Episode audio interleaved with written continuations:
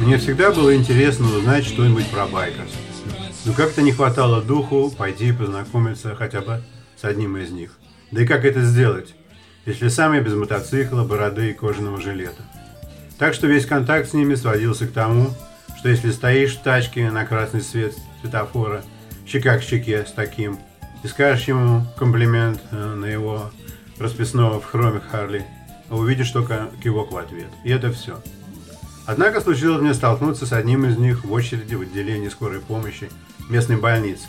Он сидел с обожженной до запаха паленого мяса голенью, а меня тогда стукнуло в глаз мечом во время игры в сквош.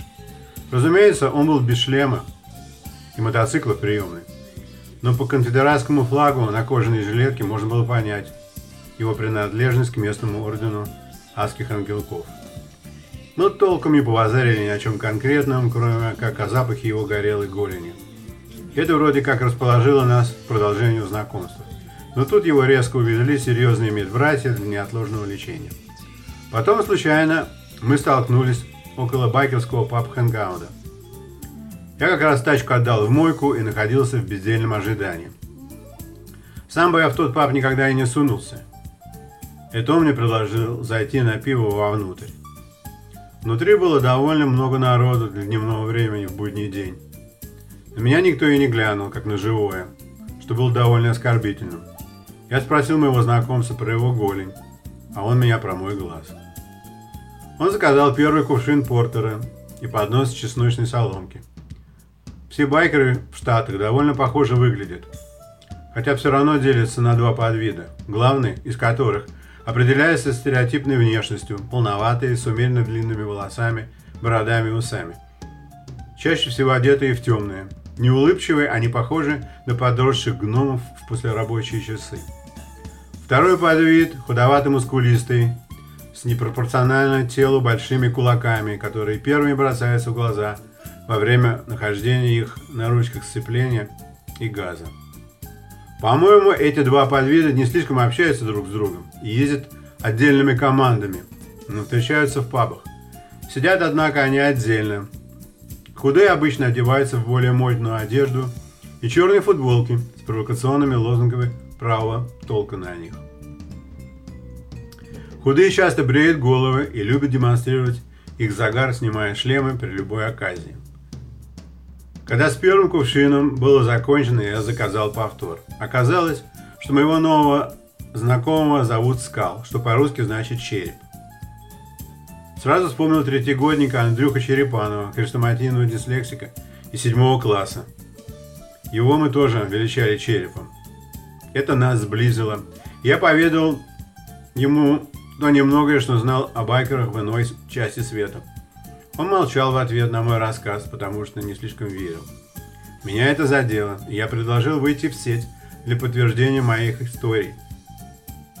Скалы спросил лаптоп у бармена. Я повел его страницами российских мотоклубов. Все для него было удивительно, но в первую очередь то, что у заокеанских байкеров есть время заниматься компьютерами в таких количествах и всякой байкерской символикой на широкую ногу. А когда пошли фотографии мотоциклов, его улыбнуло значительно. Но кульминацией, конечно, случилось знакомство с верными подругами на фотах из цикла «Лучшие девушки» сайта. Скал был глубоко оскорблен нетрадиционным выглядом девичьих мест и сказал, что настоящие байкерши свой буш и Underarms никогда не бреют, потому что они консервативны и близки к природе, и что, мол, с такой закаутюренной вайджайной любой байкер разогнал бы девушку свою за блядство и провокаторство в своих же рядах. Разговор шел о конкретных телках на сайте biker.ru, кому интересно. После второго кувшина пива напряжение между нами почти совсем исчезло. Он стал меня расспрашивать о разном и был очень удивлен, что в России, в городах, люди живут в коммунальных квартирах, но при этом не любовными коммунами, а из-за недостатка отдельного жилья. Говорил, что в Америке так жили только полуарестованные японцы во время войны с ними. Ему было все интересно знать, И скоро за соседним столом люди были удивлены, о чем это череп разговаривает с этим штатским шпаком, то есть со мной. Удивление было написано на их лицах. В конце концов они подсели к нам и заказали новый жбан пива и по стопарику вискаря каждому. Я хотел его поднять свой и опрокинуть себе в рот, но был остановлен железной хваткой. «Нет, брат, у нас так здесь не пьют. Ты-ка опусти свой стопарь в кружку с пивом и пей все до дна». Сказать по правде, я не чувствовал большой разницы во вкусе, но эффект опьянения был значительный.